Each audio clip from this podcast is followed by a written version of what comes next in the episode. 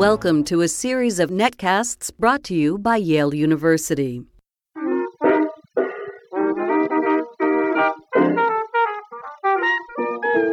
American Letters, a podcast from the stacks of the Beinecke Rare Book and Manuscript Library at Yale University. Episode 1, May 24th, 1889. Mark Twain to Walt Whitman. With Nancy Kuhl and Morgan Swan.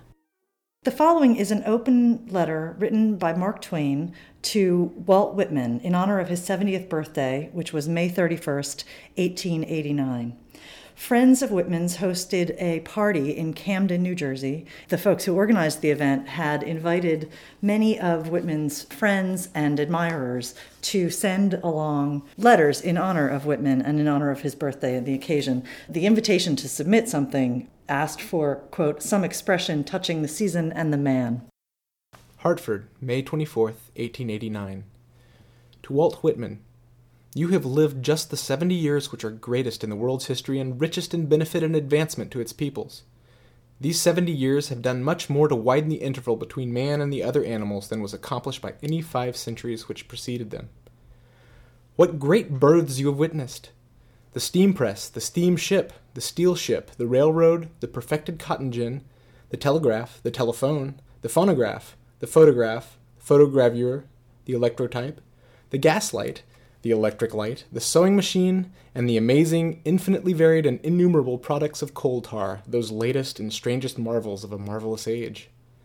And you have seen even greater births than these, for you have seen the application of anesthesia to surgery practice, whereby the ancient dominion of pain, which began with the first created life, came to an end in this earth forever. You have seen the slave set free, you have seen monarchy banished from France and reduced in England to a machine which makes an imposing show of diligence and attention to business, but isn't connected with the works. Yes, you have indeed seen much, but tarry yet a while, for the greatest is yet to come. Wait thirty years, and then look out over the earth.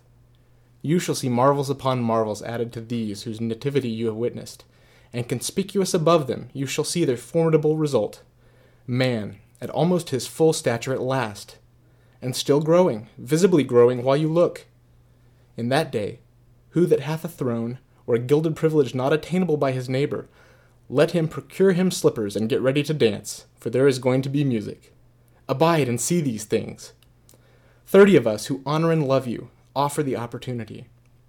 We have among us six hundred years, good and sound, left in the bank of life. Take thirty of them, the richest birthday gift ever offered to a poet in this world, and sit down and wait. Wait till you see that great figure appear, and catch the far glint of the sun upon his banner. Then you may depart satisfied, as knowing you have seen him for whom the earth was made, and that he will proclaim that human wheat is worth more than human tares, and proceed to reorganize human values on that basis. Mark Twain.